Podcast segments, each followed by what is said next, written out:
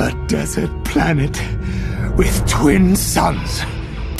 Why do I sense we've picked up another pathetic life form? Use my knowledge. Much to learn. You still have. Welcome back to Twin Sun Talks Regs. I'm your host, Jonah Liu, and thank you so, so much for listening to today's episode. Uh, what I have for y'all today is essentially how the rebellion was already in place, uh, kind of even before the Clone Wars ended, well before A New Hope takes place. And so I'm not going to be talking less about like shows like Rebels and more uh, things that led to the Rebel Alliance in the first place. Um, and this is going to be a little more off the dome because this is more conceptual. I have specific examples, but my reasoning for them are going to be more uh, freeform. And I'm also, uh, it's probably going to be a bit of a shorter episode, and I have something to talk about. You, yeah, words. I have something to talk to y'all about right at the beginning uh, before I get into any of that. So let's just run into a quick little. I have a bad feeling about this. Yeah, no, said that wrong again. Sorry, I'm very excited. Let's run into a quick. I've got a bad feeling about this. I got a bad feeling about this. So it's official. I have a new least favorite thing in Star Wars right now. This is fairly recent, and it actually comes from uh, a new source material that I have recently purchased. So recently, I obtained the character encyclopedia, the Clone Wars character encyclopedia, the new uh, edition, which came out uh, this past year in April. And my brother and I were perusing through it, uh, just kind of taking in all the, the new information. It has basically every major character from the Clone Wars series in it, which is super, super cool. But I, I've come to a rather disturbing and um, unfortunate realization is that um, here one second let me let me read it verbatim so i am now on page 9 of the character encyclopedia and uh, there's a timeline of uh, jedi general mace windu protector of the republic and you know it uh it goes through a lot of things but then at 19 bb uh well this is bsw 4 which is before star wars 4 which is 19 bby which is during the events of Revenge of the Sith, mind you, it says that Mace Windu, quote unquote, dies trying to arrest Chancellor Palpatine. He dies. And then on page 8, the page before that, uh, a little synopsis of Mace Windu's uh, life. Uh, it goes through how in the war's last days, he, Mace Windu, calls for the arrest of Supreme Chancellor Palpatine if he refuses to surrender his wartime powers and taking over the Senate. Uh, this leads to uh, an epic confrontation with Palpatine that the great Jedi, Mace Windu, will not survive. So, this is uh, this is a canon book and it's garbage. Gotta say, it's absolute garbage, and it's it's the worst. It doesn't know what it's talking about at all. Mace Windu is quite obviously alive, um, and yeah, not entirely sure where they got that information from. But it makes it makes me quite angry, actually. As you can see, I'm I'm quite I'm I'm I'm quite I'm quite flabbergasted by this, and I don't like it. Um, yeah. Obviously, I am being facetious because this is actually a great piece of source material. But I'm quite mad. But I do hold out hope because uh, Dave Filoni and other Star Wars uh, high ups uh, do say that they are willing to essentially play with um, canon because visual media trumps everything else. That means the movies and the shows trump anything else uh, from books or source materials. They uh, those are not set in stone. And if anything is disproven within the visual media then that means um, that is true canon and anything that is in any other sources uh, is not. So in my head canon mace windu is still alive and canon canon as of right now he is um, he's dead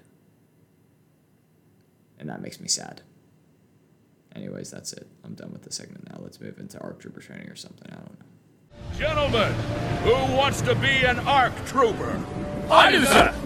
Welcome back to ARC Trooper Training. Uh, sorry for coming off such a downer, but I hope that I didn't ruin anyone else's day, because it certainly ruined mine. Uh, not really, but kind of. Um, but, uh, anyways, so today, like I said earlier, we're going to be talking about the seeds of the rebellion that were planted uh, kind of during the Clone Wars, like well before the Empire was even established. And first of all, I just wanted to define the rebellion. So the rebellion was an alliance of various systems who uh, did not approve of the imperial regime that took over after the Republic was dissolved. And so, uh, what these rebels stood for was essentially um, an end to the oppressiveness and authoritarian nature of the empire. And they wanted uh, to reestablish the republic, a more democratic central government rather than a dictatorship under one singular emperor. Um, and the empire's whole uh, kind of uh, game plan was to establish complete and total order throughout the galaxy, which was the uh, kind of the uh, the the mantra of the Sith was to establish galactic order, um, which the way that they did so was uh, kind of totalitarian subjugation of all of the uh, populations throughout the galaxy. But you know, they're space Nazis. It's it's cool. That's what they're supposed to do. But anyways, the rebellion was in opposition to that, and there were a few different rebel cells. Uh, the major one being the Galactic Rebel Alliance, which was headed by Bail Organa Mon Mothma and uh, Leia Organa. So that that's the one that we see most of in uh, the original trilogy of Star Wars. That's the one that Luke joins, and that's the one that destroys both Death Stars. Uh, but what I'm going to be talking about is essentially the precursors to that, and essentially what led to that eventually being um, being a thing and being the, the organization that we see in the movies. So the first things that I have to say about this uh, would be essentially that the Jedi Order put into place civilian militias that th- this isn't necessarily the function that they were initially intended to serve, but they were able to fight for themselves independently of a centralized government. They didn't rely on even the Republic to defend them from outside attacks. So this is evident on Onderon, on Ryloth, and to a lesser extent Mandalore because we don't necessarily see Mandalore relying too heavily on the Republic. They rely on them whenever um, whenever Maul takes over and they need uh, to reestablish Mandalorian rule over Mandalore rather than having the Shadow Collective in charge. But uh, they still have a militant enough uh, of a philosophy that they were in a similar position as uh, the Onderon, the people of Onderon, and the people of Ryloth. So I'll start with Ryloth just because that's what comes first chronologically. Ryloth um, was represented by Orn Free Taa in the Republic Senate, but on the planet there was a freedom fighter named Cham Syndulla uh, who fought for his people and fought against the separatist occupation of the planet. And he fought alongside Mace Windu. And to be fair, in this case, kind of like with Mandalore, they were already fighting before the Jedi came, but the Jedi were able to impart their philosophies and their wisdom onto these people and essentially uh, remind them what they're fighting for. They're not fighting for political gain, they're fighting for freedom and they're fighting uh, for the betterment of their planet. And so that's kind of what Mace, rest in peace, Mace. Moment of silence. Okay, that's enough. Um, but uh, that's what Mace is able to impart onto Cham is essentially kind of a reality check on okay, this is what we're fighting for. This is why you can trust us. And we're going to move on from there. And we see in Bad Batch, spoiler alert, but we also see in other media, like Rebels, that Syndulla continued to fight after the Empire was established. And so he took this Jedi philosophy and was able to identify whenever the Empire comes in, even though they directly follow the Republic, and he's able to be like, hey, something isn't right here. and he's able to stand against that. And that's part of what starts the rebellion. Now, if we move on to Onderon, which is the next thing that comes up in the galactic timeline, we see more of a. The Jedi are unwilling to. Um, they're unwilling to get involved because it's a separatist controlled planet that was already a part of the separatist alliance. But it gets overthrown their their leader gets overthrown and an agent of Dooku gets put in place and the people of Onderon are not okay with this. And so this is where we see Anakin, Obi-Wan, Ahsoka and Rex go to Onderon on a stealth incursion in order to train these new rebels in order to essentially teach them how to f- combat the droids and retake their world and make it their own. Because the because the republic isn't willing to send troops to um, help them uh, any further so that's that's what ends up happening and so they they create little agents within this planet in order to fight for the ideals of the Jedi. So these are people like Saw and Steela Gerrera. Oh, hey, any of y'all who might be on this podcast and might make it to the rank of, I don't know, I think this is probably going to be a rank of master question, actually. Not just for the segment, but like to get to the rank of master. Remember that Saw Gerrera's sister is named Steela Gerrera. Just a little, just a little thing. I'm gonna start doing that more often because I want to see how many of my people that I'm going to be having on actually listen to the podcast. I don't know. We'll just see. Just it's a fun little social experiment. Anyways, um, it's once again the Jedi are able to impart their philosophies on peace and freedom and all of these things onto these people, and they're able to identify how to best combat these uh, these things that clash with those ideologies, like with the separatists. And then whenever the empire comes around, as we see with Saw Gerrera, and how he becomes one of the first big rebellion leaders, we see that he's able to identify it and he's able to stand up against the empire. So really the Jedi the Jedi legacy lives on in all of these rebel cells that we see forming throughout the galaxy and it's super super interesting. And even with Mandalore, we see this. We see Mandalorians, while a lot of them do uh, end up kind of kneeling before the Imperial throne, people like Bo Katan, who fought alongside Ahsoka, are willing to stand up for what they believe in and stand up for their right to choose what's best for their own world. And that's super, super cool. And we know that Mandalore's history is fairly tragic and very fragmented. But they're able to unite under that ideal of retaking their home from the Empire.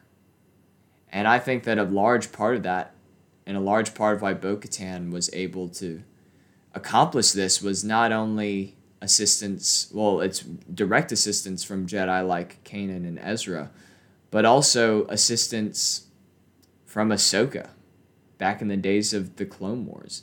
Even though Ahsoka isn't a Jedi, but she still holds a lot of the Jedi ideals. And it's I, I don't know. I'm kind of blathering. I think I'm saying a lot of the things the same things over and over again. But this last thing is actually super interesting.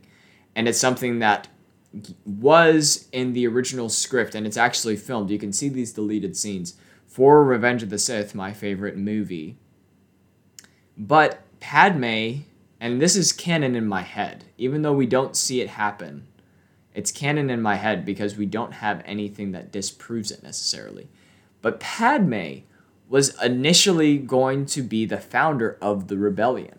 She was going to have this kind of club of secret club of senators, including Bail Organa, who is Leia's adopted father, and Mon Mothma, who we see very prominently uh, work very prominently with the rebellion. She's the redhead lady. Um, we see Padme rallying them together under this idea that Chancellor Palpatine is abusing much of his power and he's been granted too much power and he's held on to it for too long. and they're getting ready to essentially secede from the Republic and create another separatist alliance of sorts. Now, that never comes to fruition because, for one thing, Padme dies, and for another, the Empire is founded. But this is this is the beginning days of the Rebel Alliance, not just a Rebel cell, but the Rebel Alliance that we see in the days of the original trilogy. And I think that that's amazing, and I think that that adds so much depth to Padme's character that she's, and it also adds to her conflict with Anakin. And I think that that would have been so amazing to see, to see her um, put in that position where she's created this movement and then her husband turns in direct opposition to what she stands for. And you see, and that adds a whole other layer to the line. You're going down a path I can't follow. It's like, I don't know you anymore. I think that that would have been amazing. Hashtag release the four hour cut of Revenge of the Sith. Give me that 20 to 30 minute long lightsaber fight between Anakin and Obi-Wan where they fight lava monsters on the riverbank. Give me a uh, little bit of tidbit. Also, Padme was going to try to assassinate Anakin, and he was going to mortally wound her. And that's why she died in childbirth. Not because she was sad, but because her husband tried to kill her. Not that he kind of already tries to kill her, but he kind it's more of a fit of rage in the movie that as we know it. This is like he tried to kill her after he tried to kill her after she tried to kill him with a dagger. How crazy would that have been? I don't know. I think that that would have been awesome. But anyways, I digress. These are all little seeds of the rebellion that we see planted. And then if you haven't watched Rebels, I would highly recommend it because you get to see the formation of the Rebel Alliance. You get to see how all the pieces kind of come together. You get to see Saw Gerrera. You get to see Cham Syndulla. You get to see Bail Organa, Mon Mothma, Leia Organa, all of these people come together. You get to see it from the perspective of Hera Syndulla, who is Cham's daughter, and you get to see it from the perspective of two kind of unorthodox Jedi who are survivors and kind of uh, anachronisms of a bygone era. And they get to see this philosophy that they stand by and that Kanan as a as a, an actual Jedi that grew up in the temple and Ezra as someone who's only heard stories about it, but they get to see this vision for the galaxy that they grew up with and that they stand with personified in all of these different rebel cells. And i think that that's such a beautiful thing. And i love that like they all say may the force be with you to each other whenever like not just the jedi but other non-force users do too because at the end of the day the rebellion was founded on the principles of the jedi. And i think that that is super super cool that you see that even with most of the jedi literally exterminated, their legacy lives on through organizations like the Empire. Or no, no, organizations like the Rebellion who stand up to the Empire. And I think that that's a really cool thing. So I feel like that was very soapboxish. I feel like I just gave a rousing speech. And I don't know if that was any good. I might have talked in circles for 20 minutes. And I, if I did, I apologize for that. But I think that there was some substance in there. So, uh, anyways, this would not be a proper episode if I didn't leave y'all with a little bit more. more! Keeping on uh, on theme with the rebellion today, I wanted to give y'all the information that there are only 30 fighters under General Dodonna's command at the Battle of Yavin. That means that only 30 starfighters were deployed whenever uh, the rebellion was trying to blow up the first Death Star. So that's not that many. Um, Um, but yeah, so General Dodonna was the head general. He's the guy with the white beard um, that we see uh, in episode four, A New Hope. And yeah, so there were 30, and I think that like five made it out, which is kind of sad, including Luke. Spoiler alert. Uh, but yeah, so that's all that I have for y'all today. Uh, I really hope that y'all enjoyed it. Thank you for sticking with me. If this is your first time listening, I'm super glad to have you. If this is your 32nd time listening, uh, which this is episode 32, then I appreciate you as well. But uh, that's all that I have for y'all today. If you want to follow us on Instagram, uh, we are at Twin Sun Talks. And if you want to uh, subscribe to us on YouTube, we are Twin Sun Talks Podcast. Um, that's all I got. You've taken your first steps into a larger world. May the force be with you, and I'll see y'all in the next episode. Bye, friends.